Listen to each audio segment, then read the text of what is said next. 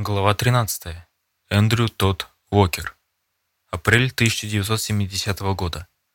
В начале 1970 года полиция получила информацию об Энди Уокере. Имя этого персонажа изменено. Дело было так. Дорожному патрульному копу пришлось играть в кошки-мышки с водителем нового зеленого Форда. День выдался жаркий. Коп остановился на уступе над шоссе. По другую сторону шоссе на таком же уступе замер зеленый автомобиль водитель которого внимательно следил за полицейским. Патрульный решил его проверить. Он снялся со стоянки, направился к подземному перекрестку, проехал под шоссе и выбрался на уступ к зеленому Форду. Но на стоянке напротив Форда уже не было. Пока полицейский перебирался на другую сторону под шоссе, водитель Форда направился в противоположном направлении и проехал над автомагистралью, остановившись после этого точно на том месте, откуда уехала патрульная машина – Через два дня повторился тот же фокус. И так в течение нескольких недель. Водитель Форда ничего не нарушал, но своими странными действиями возбудил любопытство патрульного. Однажды, когда этот полицейский остановился на Хантер-Хилл, новый четырехдверный Форд темно-зеленого цвета въехал на стоянку, подъехал к нему вплотную и остановился буквально на расстоянии двух дюймов. Полицейский растерялся. Он, конечно, не опасался, что кто-то вздумает затеять ссору с дорожным патрульным, полной форме и в патрульной машине. Но водитель Форда смотрел на него вызывающе. В его близко посаженных голубых глазах читалась ненависть. Никогда в жизни такого выражения не видел. Рассказывал мне полицейский. Физиономия вся такая перекошенная, как у эпилептика. Жуть. Так полицейский познакомился с Энди Уокером. Уокер – мужчина средних лет, с ненормально широким лицом и узкими, сжатыми в ниточку губами. Лоб высокий, но залысин нет. Волосы густые, начинающие сидеть. На носу очки в оправе. Солидное брюшко, вес больше 200 фунтов, рост 6 дюймов. В 1971 году сержант Лес Лунблонд подозревал его в причастности к убийству Дарлена Ферин. Среда 1 мая 1974 года. «Я уже сто лет знаю, кто этот зодиак», сказал смуглый мужчина неопределенного возраста, сильно смахивающий на мексиканца. И вовсе ему не 20 и не 30, как полиция вообразила. Ему где-то от 44 до 50, тоже 4. И два дня в неделю его дома не сыщешь. Собеседниками Смуглолицева оказались в тот вечер двое жителей Вальеха. Причем одним из них был тот самый дорожный патрульный, которого столь неприятно поразил водитель зеленого Форда. Коп заинтересовался сообщением. Уокер уже привлекался по делу Зодиака. К тому же он почему-то ненавидел полицию. Патрульный решил заняться этим человеком вплотную. Примерно в то же самое время в квартире молодой миловидной школьной учительницы раздался вот уже четвертый весьма подозрительный телефонный звонок. Точно такой же, как и предыдущий. Из трубки доносилось лишь завывание ветра. Женщина испугалась и на три дня уехала из своего дома в Ваковиле. Это к юго-востоку от Вальеха. К другу под Сакраменто, в Диксон, на Сильвилли-Роуд. Вернувшись домой, она отключила телефон. В понедельник учительница получила письмо. Судя по конверту, отправитель не слишком хорошо ее знал. Как будто он списал мои данные из почтового ящика или из телефонной книги. Предположила она в разговоре с полицией. Первая буква имени и фамилия, и все. Вот что говорилось в письме. «Я за вами слежу, я вам звоню. Я вас видел в Дэвисе и на Сильвильвиль-Роуд в Диксоне. Я рассердился, когда ваш телефон не ответил ночью. Лучше пусть он звонит. Не то будет хуже. Учительница не знала, что ей подумать. Похоже, автор письма видел ее где угодно, но только не на работе, в Корделии, где она преподавала в седьмом и восьмом классах. Перепуганная учительница уехала к родителям в Альсабранте. Однако среди ночи телефон зазвонил и там. И снова в трубке слышны были лишь завывания далекого ветра. Суббота 11 мая 1974 года. Следующее анонимное письмо учительница получила в доме родителей. Трудно следить за вами и звонить, коли ваш номер не занесен в справочник. Мне это не по нраву. Отправитель скомкал письмо и затем снова расправил бумагу, чтобы уничтожить отпечатки пальцев. Эксперты Бюро криминалистической экспертизы в Сакраменто отметили, что начертание букв весьма хитроумное, и что писавший стремился замаскироваться под школьника при помощи умышленных грамматических ошибок и неуверенной манеры начертания печатных букв. Управляющая квартирным комплексом в Буковеле заметила четырехдверный темно-зеленый форт, припаркованный у комплекса сзади. За рулем сидел неряшливо одетый мужчина. Она видела его по вечерам несколько раз. Однажды в апреле незнакомец заявился в контору и задал несколько вопросов. Тогда я заметил у него изрядное пузо, добавила управляющая. Вид у мужчины был весьма непрезентабельный. Полиция заинтересовалась. Образ действия этого человека весьма напоминал манеру Зодиака. Решили выяснить, не Окер ли этот человек. Слишком много это, конечно, не давало. Не доказывало, что Окер автор писем учительницы, и уж тем более, что он и есть Зодиак. Управляющие попросили опознать Окера. Она сразу узнала его в группе из 25 человек, заявив, он такой аккуратный сегодня. Но все же это он. Детективы встрепенулись. А ведь кое-кто ранее уже считал Окера зодиаком, возможно, он посылал угрожающие письма. Этот человек подозрительно вел себя на стоянках, а связь зодиака с автомобилями и автостоянками бросалась в глаза. Не Окер ли интересовался Дарлен и Утери? И вот уже трое следователей, двое полицейских и один сотрудник ФБР тратят все свое свободное время на ознакомление с этим человеком. Эти люди просили меня не указывать их имен. Результат работы оформили в виде доклада на 17 страницах под заголовком «Неужели еще один зодиак?». Сидя за кофе дома у одного из этих детективов, я получил разрешение ознакомиться с докладом и снять с него копию. В последующие годы я неоднократно возвращался к этим страницам, извлекая их на свет в таких несхожих местах, как полицейское управление Беркли и офис знаменитого частного детектива женщин. Я детально обсуждал этот доклад с авторами – они рассказали о том, что показывали в Сан-Хосе сестре Дарлен и Линде фотографии. Она выбрала Окера и сформулировала это следующим образом. Скорее всего, это тот самый тип, который терроризировал Дарлену в последние месяцы ее жизни. Линда сказала, что видела его дважды – в феврале у Терри и в мае 1969 года на рабочей вечеринке. Детективы воодушевились. Позже я узнал, что другие не разделяли этого убеждения. Подруга Дарлены Бомби Рамос, например, не считала, что это Окер. Линч тоже не верил в перспективность новой версии. Сомневалась в этом и Пам, сестра Дарлены. Примечание автора. Немного позже я говорил об этом с Линдой. Полисмен из Валеха Стив Болдино, близкий друг Дарлены, присутствовавший тогда в доме Феринов, считал, что Окер там появлялся. Стив был потрясен случившимся. Он был своим человеком в семье. И коп он хороший, так что когда Дарлену убили, он сделал все, что мог, чтобы найти убийцу. Руководствуясь одной из шифровок посланий Зодиака, выданных компьютером АНБ, детективы решили, что там часто встречается комбинация, схожая с именем Уокера. Это относилось и к кодограмме от 31 июля 1969 года. «Меня здорово затопило в последние дожди», – писал Зодиак. Потапливалась и местность, в которой находился дом Уокера. Детективы даже добыли подтверждающие это снимки. «Смотри под соснами», Такая фраза была наклеена на открытку Зодиака, а Окер жил в хвойном бару. В такой чаще, что за пару ярдов от дома уже и стен не видно. Сообщил мне один из детективов. Затем они перечислили мне длинный ряд совпадений, связывающих Окера с Зодиаком. Например, о его контактах в Сьерра-клубе. Зодиак упомянул об этом клубе на своей открытке. Следователи проделали большой объем работы, прослеживая связи с озером Берьеса, в день нападения на Брайана Хартнелла и Сесилию Шепард плотный господин вошел в супермаркет на Московит Корнерс наискосок от Шеврон Сервис Пирьеса, от Шеврон Сервис Пирса. Явно нервничая, расспрашивал присутствующих, как поскорее и подальше уехать от озера.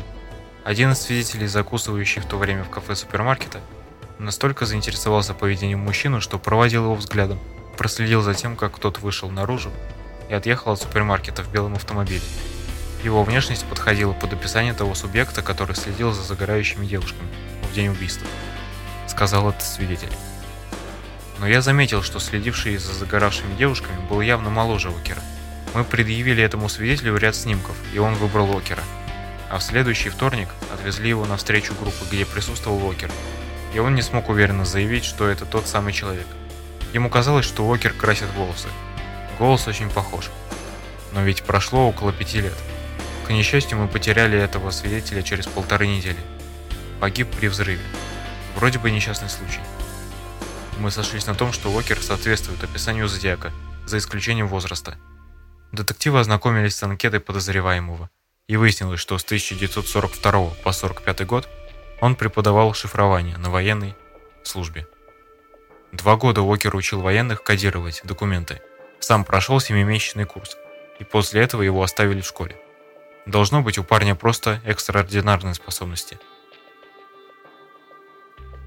Должно быть у парня просто экстраординарные способности.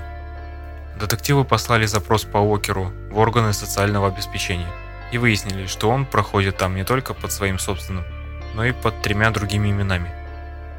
Все направления и все письма Зодиака приходятся на время, когда Уокер не работал, и ни одного на периоды его занятости. А еще он одинаково хорошо владеет обеими руками. Сам видел, сказал один из детективов. А второй добавил, Уокер был завсегдатаем заведения Терри, когда там работала Дарлена. Его видели там как раз накануне убийства. Это подтверждает полицейский Стив Болдино.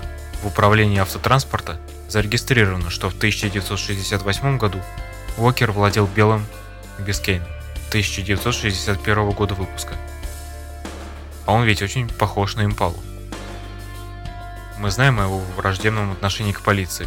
Тут они рассказали мне об инциденте с дорожным полицейским. Уокер изменял внешность в то время, когда учительница получала угрожающие письма. Мы можем связать его по меньшей мере с двумя убийствами. Он знал Ферин и мог быть на озере Берьеса. Уокер – человек неуравновешенный, страдает от сильных головных болей и всегда конфликтовал с коллегами женского пола. Об этом мы узнали от его начальников. Уокер признал, что действительно проводил много времени в заведении Терри, но это еще не доказывало, что он угрожал Дарлене. Детективы решили добыть его отпечатки пальцев. Однажды утром их знакомый появился возле места работы Уокера. В руках у него была сеть. Рядом стояли два аквариума, большой и маленький. Когда Уокер приблизился, этот человек обратился к нему. «Извините, сэр, не можете ли вы мне помочь с этими аквариумами? Моя машина здесь за углом». Уокер смерил просителя взглядом, посмотрел на аквариум. «Ладно», – буркнул он и поднял большой аквариум.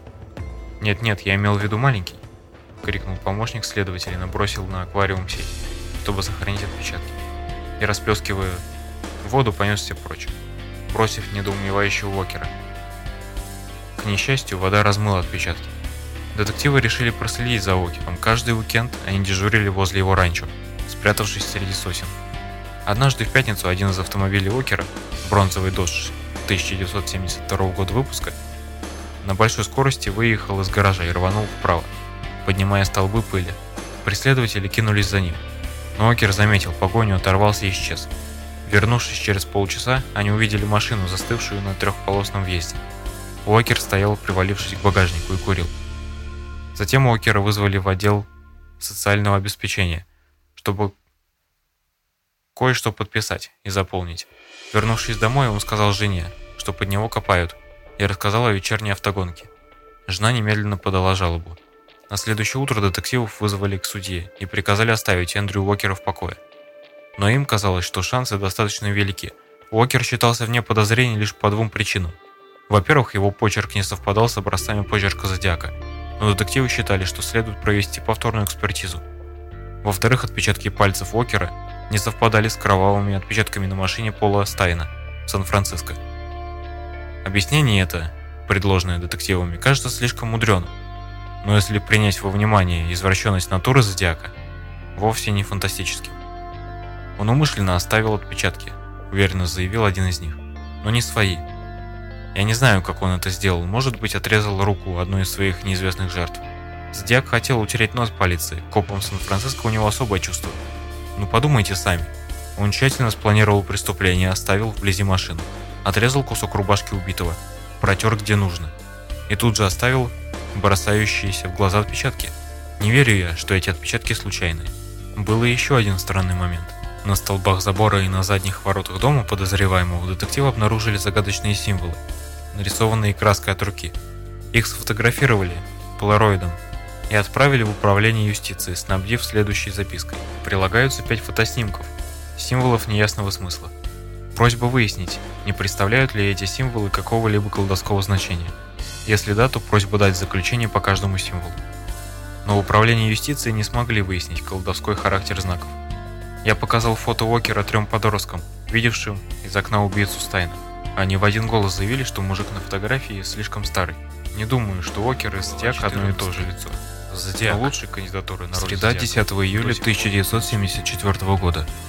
Очки втирает, заметил Тоски по поводу двух новых посланий Зодиака. Почему ты не хочешь, чтобы догадались, что это он написал? Я показал графологу, и тот в две минуты определил лапу зодиака. Новые послания, как всегда, были написаны от руки печатными буквами, но без привычных ошибок и без хвастливых упоминаний о новых жертвах. Первая из них – почтовая открытка, отправленная из округа Аламеда 8 мая и прибывшая в Кроникл лишь 4 июня.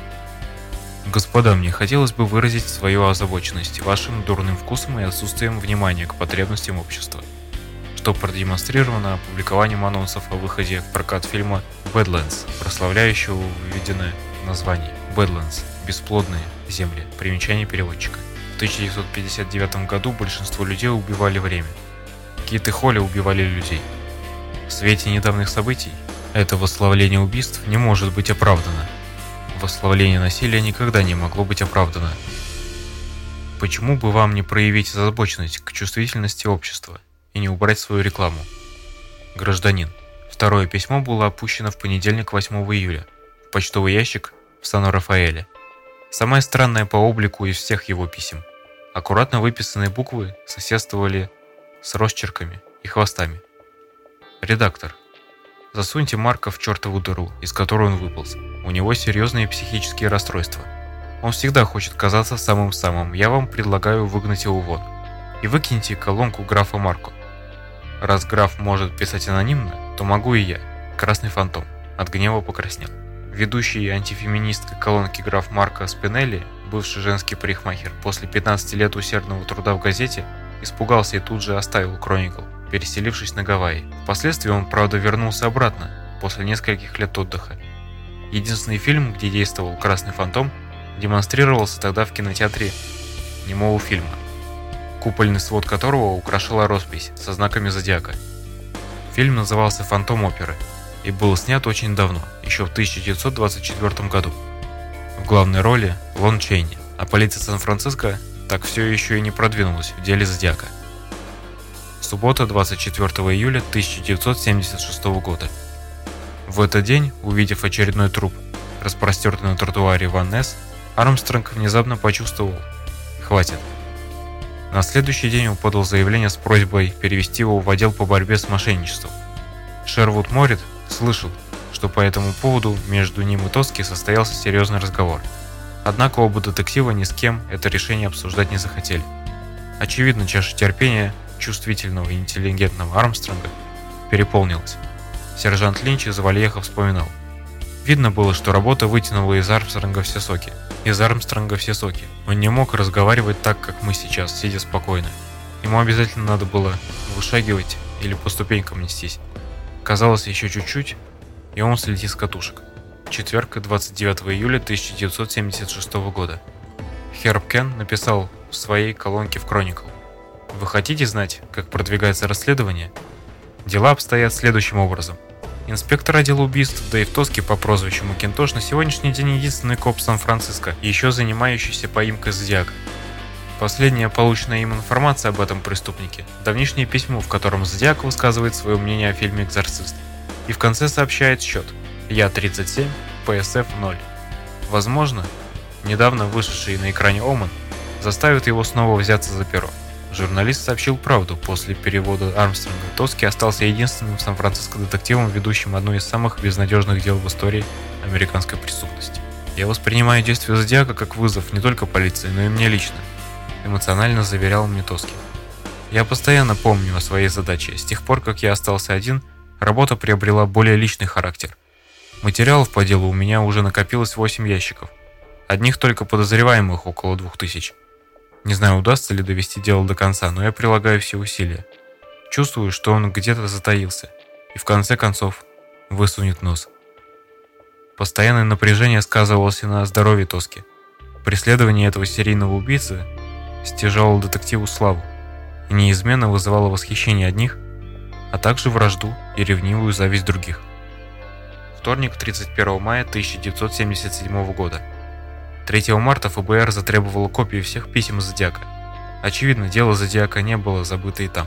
Ведущий эксперт, психолингвист США, доктор Мюррей С. Майрон из Сиракузского исследовательского института проштудировал 19 писем преступника и составил секретный доклад, в котором отметил, что Зодиак прошел начальный курс обучения криптографии. Он не женатый мужчина, кавказского происхождения, старше 20 лет. Образование никак не выше среднего. Читает мало замкнут, разбросан в привычках, характер тяжелый. Майрон также предположил, что зрение у Зодиака хорошее. Свободным временем распоряжаться он не умеет. Предпочитает созерцательную пассивность наблюдателя теле и кинозрителя. Вряд ли имеет библиотеку даже дешевых карманных книжек. Из кинофильмов предпочитает садомазохистскую и оккультную эротику. Психически пребывает в пограничной зоне. В манере общения прослеживается склонность к магии, инфантильный нарциссизм, свойственный шизофреникам. Симптомы подпадают под характеристики псевдореактивной шизофрении. Странное поведение таких индивидов объясняется скрытым психозом. Они способны проявлять широкий спектр эмоций, от интенсивной эйфории до глубокой депрессии. Зодиак живет замкнутой жизнью и выставляет наружу маску удовольствия и заурядности. В письме к Белли от 20 декабря 1969 года Майрон обнаружил следы депрессии, которая часто им овладевает. В состоянии вирулентной депрессии такие индивиды способны на самоубийство. Из-за озабоченности самоконтролем они избегают алкоголя с его раскрепощающим действием, избегают нормального полового общения. Морализм последнего письма 1974 года лишен явных угроз и бахвальства, а также идентифицирующей его символики. Этот морализм совместим с мотивацией, которая может предшествовать самоубийству. Возможно, правда, что упоминаемое зодиаком самоубийство относится к символической смерти персонажа. Социопатическая личность со временем выгорает, с возрастом сходит на нет. Пятница 10 июня 1977 года. Около 10 утра сотрудник ФБР посетил молодую женщину по имени Карен в ее доме в Альяхо. В феврале 1969 года она сидела с ребенком Дарлена Ферин и первой увидела мужчину в белом автомобиле – подъехавшего к дому Феринов на Уолл-стрит. Друзья убедили ее обратиться в полицию. Женщина угостила следователя кофе. Тот достал диктофон, ручку и желтый блокнот. Он записывал беседу на магнитофон, а также параллельно фиксировал каждое слово Карен на бумаге. Карен подробно описывала события 26 февраля 1969 года. Белый седан американского производства остановился возле дома в 10 вечера. Водитель следил за домом. Около полуночи он черкнул спичкой, на краткое время осветившее его лицо. Полный, лицо очень круглое, волосы темные и волнистые, среднего возраста, как мне показалось. На следующий день Карен рассказала об этом Дарлене. У меня создалось такое впечатление, что хозяйка его знает. «Опять он меня проверяет», — сказала она. Слышала я, что он вернулся. Дарлена объяснила, что она якобы видела, как этот мужчина кого-то убил. Она имя назвала, короткое из трех-четырех букв. Фамилия чуть длиннее. У меня вообще-то на имена память хорошая, его звали... Следователь терпеливо ждал, просматривая свои записи и прислушиваясь к тиканью часов на каминной полке. Наконец Карен покачала головой. «Извините, никак не вспомнить». «У меня идея», — сказал следователь. «Позвольте от вас позвонить». Он связался с лейтенантом Джеймсом Хастедом, из полиции Вальеха и попросил организовать для Карен сеанс гипноза, чтобы извлечь забытое из подсознания. Хастед пообещал все устроить. Следователь получил согласие Карен и без всякой спешки отбыл в Сан-Франциско. Среда 15 июня 1977 года. Лейтенант Хастед связался с лейтенантом Ларри Хейнсом из Конкорда, штат Калифорния, и тот согласился помочь. Хайнс обучался технике гипноза полицейском институте в Лос-Анджелесе. Он сказал, что то, что со времени убийства прошло уже несколько лет, значения не имеет. Четверг, 16 июня 1977 года. Карен прибыла к Хастеду в полицию Вальеха, и в час пополудни они приехали в Конкорд, к Хайнсу. Сеанс гипноза записывался на аудио и на видеопленку. Лейтенант Хайнс, введя свидетельницу в гипнотический транс, записал Хастед в своем отчете, коснулся интересующих нас тем, в особенности беседа Карен с Дарленой Ферин в отношении неизвестного, который, по утверждению Дарлена, когда-то совершил убийство. В ответ на вопросы Карен подробно описала внешность водителя автомобиля. Имя этого человека ей вспомнить не удалось, хотя свою беседу с Дарленой она припомнит хотя свою беседу с Дарленой она помнит ясно. Карен вспоминает, что во время разговора с Дарленой зазвонил телефон. Возможно, этот телефонный звонок и то, что она подсознательно стремилась забыть это имя, опасаясь необходимости выступать свидетельницей в суде, привели к тому, что женщина так и не вспомнила его. Однако следователь из ФБР придерживался иного мнения. Хастед хороший детектив, но манеры у него резкие, и поэтому, полагал ФБРовец, Карен нервничала и не смогла ничего вспомнить. Ей также давали во время сеанса задание сосредоточиться на чертах лица водителя, чтобы составить его словесный портрет и фоторобот, записал в отчете сотрудник ФБР. Однако этот пункт тоже остался невыполненным. В качестве главы отдела экспертизы документов Бюро криминалистической экспертизы Сакрамента Шервуд Моррил занимался посланиями Зодиака с самого начала. Но и после выхода на пенсию он не перестал работать. Ведущий графолог Калифорнии обрабатывал до сотни документов в месяц. Я часто встречался с этим высоким, степенным человеком, живо интересующимся последними научными достижениями и загадками человеческой психики. Доводилось мне бывать и в его кабинете. Со временем мы подружились. 39 лет Морил оставался на посту ведущего графолога штата уволился лишь в декабре 1972 года. В суде ему довелось выступать 2500 раз, в том числе на процессах Хуана Короны, Анжелы Дэвис, Сан-Квентинской шестерки, но Зодиак затмил все эти дела. «Значит, вы считаете, — спросил я Морила, — что эти курсивные D и птички R — характерные фрагменты рукописного почерка Зодиака? Полагаю, что так. Они постоянно повторяются. А это сторона K.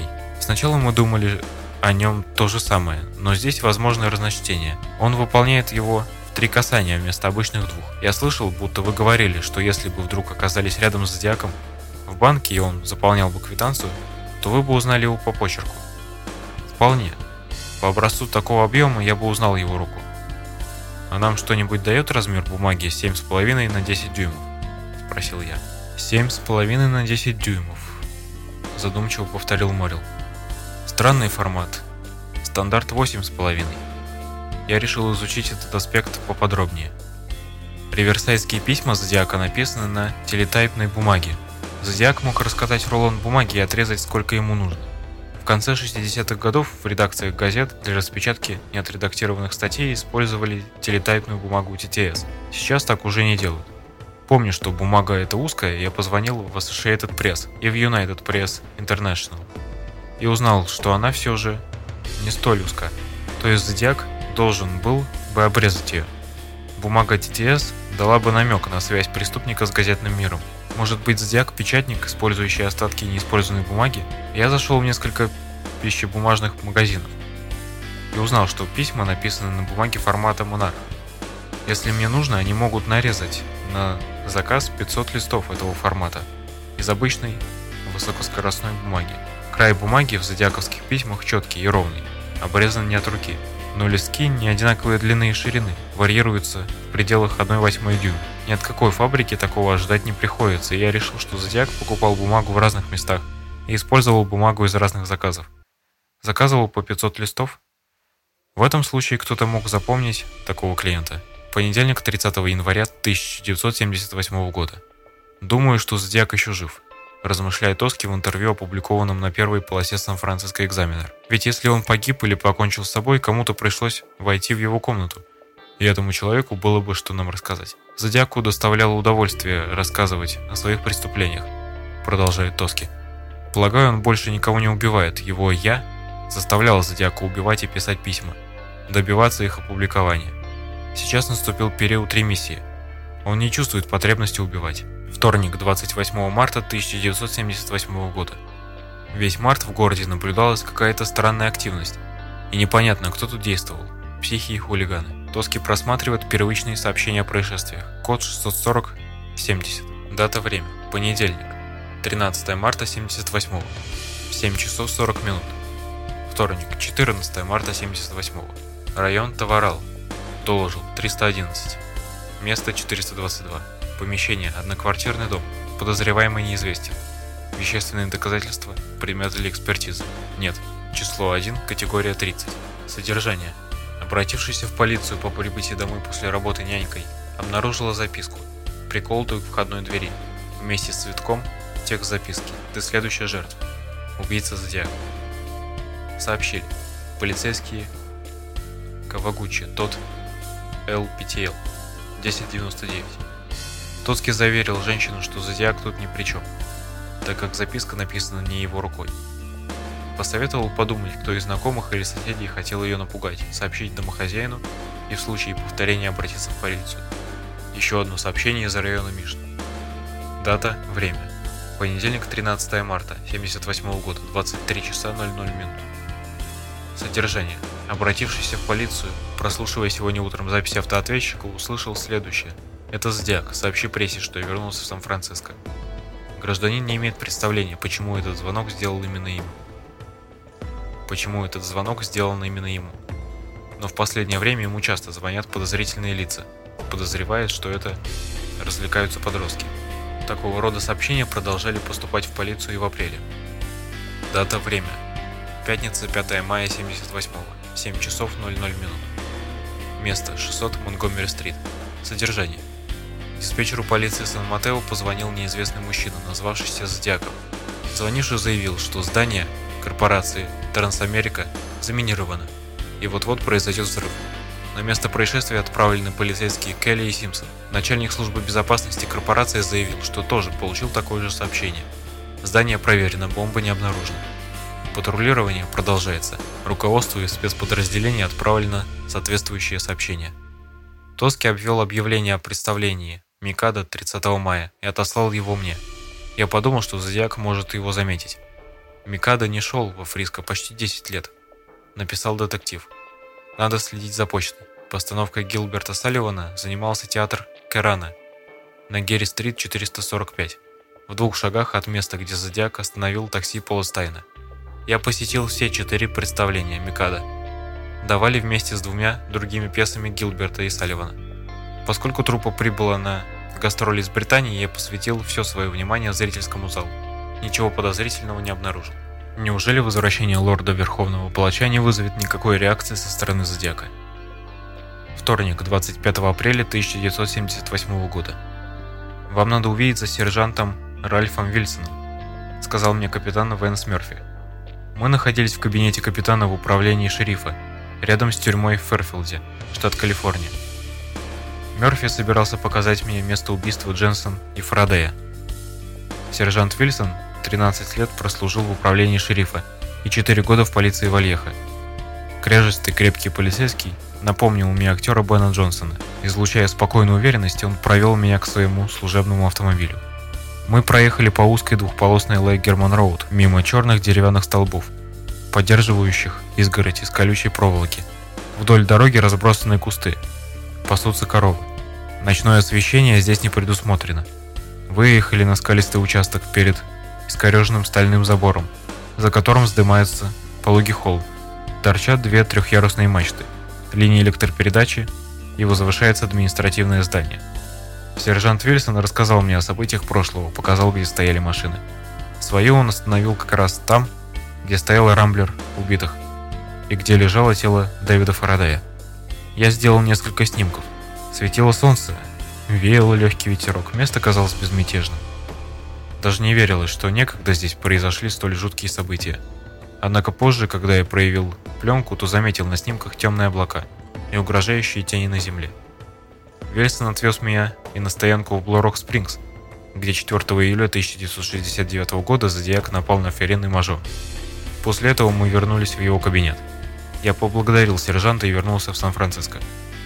Вечером перед ужином я занялся своими заметками. Оторвал меня от этого занятия возбужденный голос диктора второго канала. «Добрый вечер!»